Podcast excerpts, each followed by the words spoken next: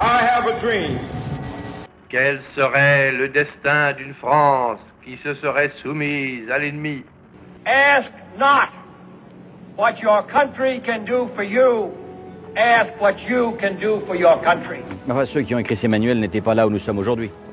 Histoire d'histoire, le podcast qui parle de la grande histoire. Dans ce nouvel épisode d'Histoire d'histoire, je vais te parler de l'opération Fortitude. Cette opération s'est déroulée en amont de l'opération Overlord qui préparait le débarquement en Normandie. Si tu veux en savoir plus sur l'opération Overlord, le premier épisode d'Histoire d'Histoire y a été consacré. Je t'invite donc à aller l'écouter une fois cet épisode terminé bien entendu. Fortitude est une des plus grosses opérations de manipulation de notre histoire. C'est surtout une des plus audacieuses et cruciales à la fois. Car comme tu vas le voir, l'histoire s'est encore une fois écrite sur des détails. Quand les Alliés ont pris la décision de débarquer en Normandie, ils avaient conscience que le succès de l'opération allait résider sur deux points, l'efficacité de l'effet de surprise, puis la réaction du commandement allemand. Depuis toujours, les Allemands pensaient que si débarquement il devait avoir lieu, il aurait lieu dans le nord de la France, là où la Manche est la moins large. Ils avaient donc concentré leur défense et leurs forces sur ce secteur. Pour les Alliés, il était donc primordial que les Allemands croient et continuent de croire le plus longtemps possible que le grand débarquement, la grande bataille, aurait lieu dans le Nord-Pas-de-Calais. C'était là l'objectif de l'opération Fortitude, intoxiquer les services de renseignement allemands jusqu'au Führer en personne pour les conforter dans leurs idées et dans leurs hypothèses. Première partie, Fortitude Nord et Sud. Début 1943, l'idée d'un débarquement en Europe de l'Ouest n'est plus un secret pour personne.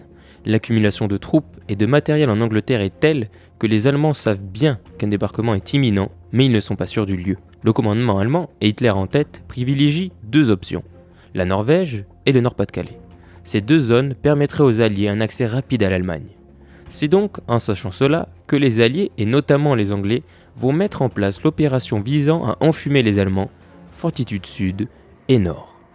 Tu l'auras compris, Fortitude Sud étant pour le Nord-Pas-de-Calais et Fortitude Nord pour le débarquement hypothétique en Norvège. Pour Fortitude Nord, les Anglais et les Américains accumulaient des navires dans les ports du nord-est de l'Angleterre. Ils ont également lancé de nombreuses attaques contre les sous-marins allemands au large des côtes norvégiennes et suédoises. Ils ont également volontairement engagé des négociations avec la Suède pour obtenir des autorisations de survol aérien afin de continuer de rassurer les Allemands dans leurs hypothèses. Pour Fortitude Sud, les Alliés ont mis le paquet. Ils entassèrent dans le sud-est de l'Angleterre les futurs éléments des ports artificiels qui seraient utilisés après le jour J, ainsi que toute une tripotée de faux véhicules de toutes sortes, notamment des chars et des camions gonflables ou en carton-pâte, ainsi que de faux baraquements avec de la fumée qui sortait des cheminées pour duper les reconnaissances aériennes allemandes. Pour rendre le tout le plus crédible possible, les Alliés ont créé le FUSAG, pour First United States Army Group, qui serait donc ni plus ni moins que la première armée américaine. Et ils mirent à la tête de cette armée totalement factice un des généraux américains les plus prestigieux de l'époque, à savoir le général George Patton, connu pour son colt à la ceinture. Le FUSAG avait son propre tableau divisionnaire avec un vrai organigramme, ainsi que son propre écusson comme les vraies armées américaines, à défaut que celui-ci était bien évidemment totalement factice. Ils allèrent même jusqu'à créer des heures de fausses discussions à la radio pour rendre crédible la présence d'une telle armée sur place.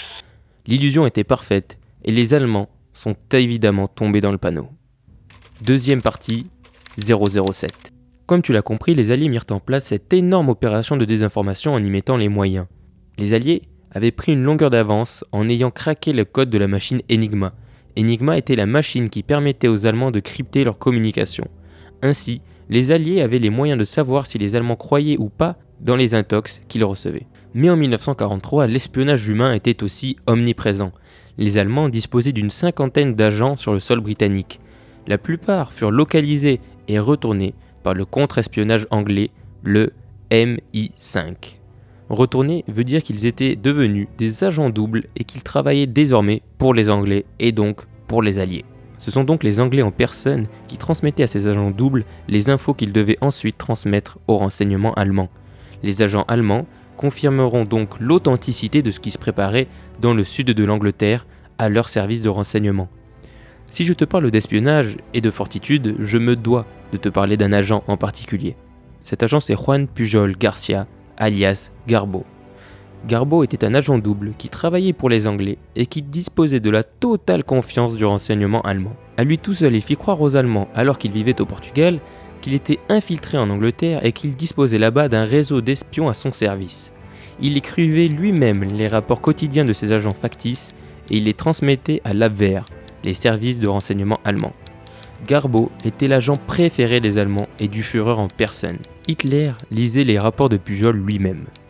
Conscient de cet énorme avantage, les Alliés en profitèrent. Le jour J, Garbo transmit aux Allemands un message dans lequel il expliquait explicitement que le débarquement en Normandie n'était qu'une immense diversion et que le vrai débarquement aurait lieu plus tard dans le Nord-Pas-de-Calais. Fait exceptionnel qui matérialise la confiance que les Allemands avaient en lui, Juan Pujol Garcia fut décoré par les deux camps. Il reçut la médaille de l'ordre de l'Empire britannique par les Anglais et surtout il reçut la croix de fer par les Allemands, ce qui est et qui reste totalement unique à cette époque. Sache que si tu veux en savoir plus sur lui, tu trouveras en description de ce podcast une vidéo très intéressante qui retrace l'ensemble de son incroyable vie. Troisième partie, le jour d'après. Grâce aux opérations Fortitude Nord et Sud, quand le jour J arriva, les Allemands restèrent convaincus que la Normandie n'était qu'une diversion. Mais le commandement allié ne laissa aucune place aux détails. Les messages qui furent diffusés par les commandants alliés devaient tous être validés et réécrits au besoin par les renseignements britanniques. Dans le discours d'Eisenhower en personne, aucun détail n'est laissé au hasard. Le voici. Soldats, marins et aviateurs des forces expéditionnaires alliées. Vous êtes sur le point de vous embarquer pour la grande croisade vers laquelle ont tendu tous nos efforts pendant de longs mois. Les yeux du monde sont fixés sur vous. Les espoirs, les prières de tous les peuples épris de liberté vous accompagnent. Avec nos valeureux alliés et nos frères d'armes des autres fronts, vous détruirez la machine de guerre allemande. Vous anéantirez le joug de la tyrannie que les nazis exercent sur les peuples d'Europe et vous apporterez la sécurité dans un monde libre. Votre tâche ne sera pas facile. Votre ennemi est bien entraîné, bien équipé et dur au combat. Il luttera sauvagement. Mais nous sommes en 1944. Beaucoup de choses ont changé depuis le triomphe nazi des années 1940-41. Les Nations Unies ont infligé de grandes défaites aux Allemands, dans des combats d'homme à homme. Notre offensive aérienne a sérieusement diminué leur capacité à faire la guerre sur terre et dans les airs. Notre effort de guerre nous a donné une supériorité écrasante en armes et en munitions et a mis à notre disposition d'importantes réserves d'hommes bien entraînés. La fortune de la bataille a tourné. Les hommes libres du monde marchent ensemble vers la victoire. J'ai totalement confiance en votre courage, votre dévouement et votre compétence dans la bataille. Nous n'accepterons que la victoire totale. Bonne chance. Implorons la bénédiction du Tout-Puissant sur cette grande et noble entreprise. Général Dwight Eisenhower. Comme tu l'as compris, le discours d'Eisenhower ne laissait aucun indice aux Allemands pour savoir si le débarquement en Normandie était un vrai ou un faux débarquement. Seul De Gaulle refusa qu'on lui dicte quoi que ce soit mais heureusement, il n'y a pas eu de conséquences négatives à son discours ce jour-là. La 15e armée allemande, qui était la plus dangereuse, resta donc tranquillement stationnée en attente d'un hypothétique débarquement au nord de la Seine. Pourtant, les Allemands avaient en leur possession, le soir du 6 juin 1944, un document qui était une preuve évidente qu'ils avaient été dupés. En effet, des soldats allemands retrouvèrent sur le cadavre d'un officier américain des documents très importants il y avait le plan d'opération complet du 7e corps d'armée américain, qui avait pour mission de couper la pointe du Cotentin et de prendre Cherbourg et son port. Cette découverte était inespérée. Les Allemands avaient en leur possession une partie des vrais plans d'invasion alliés. Les documents furent donc remontés au commandement allemand qui les analysa. Le chef d'état-major, Pemsel, fut formel dans son rapport. L'ampleur des opérations envisagées par les Américains exigeait tant de troupes que ces manœuvres excluaient d'emblée un second débarquement dans le nord de la France. Mais tu connais déjà la fin de l'histoire. Malgré cette analyse qui était la bonne, Hitler continua de croire et de soutenir l'hypothèse de la diversion et d'un vrai débarquement dans le nord de la France. Il alla même jusqu'à considérer cette trouvaille comme une opération d'intoxication des Alliés. Quand on connaît toute l'histoire, ça prête à sourire.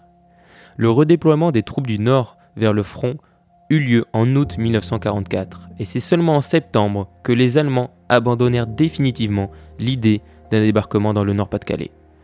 Encore une fois, on se rend compte de l'incroyable ampleur de l'opération et surtout de l'importance de chaque détail. Ce fut le travail coordonné qui permit aux Alliés de l'emporter. C'est encore aujourd'hui un accomplissement incroyable quand on connaît l'échelle de toutes ces opérations combinées. Il peut être facile de juger les Allemands, mais il faut se mettre à leur place. Quand on reçoit depuis plusieurs mois des informations qui, à chaque fois, confirment une hypothèse, il est difficile d'accepter d'avoir été dupé et de changer d'avis. Surtout que le haut commandement allemand n'a jamais pensé avoir été manipulé comme ils l'ont été. Alors je me garderai de juger l'histoire et je me contenterai de te la raconter. J'espère que ce nouvel épisode t'a plu et que tu as appris des choses. Dans le prochain épisode d'Histoire d'Histoire, on parlera d'une autre époque tout aussi intéressante, tu, verras. N'oublie pas de t'abonner et de partager le podcast à tes amis s'il t'a plu.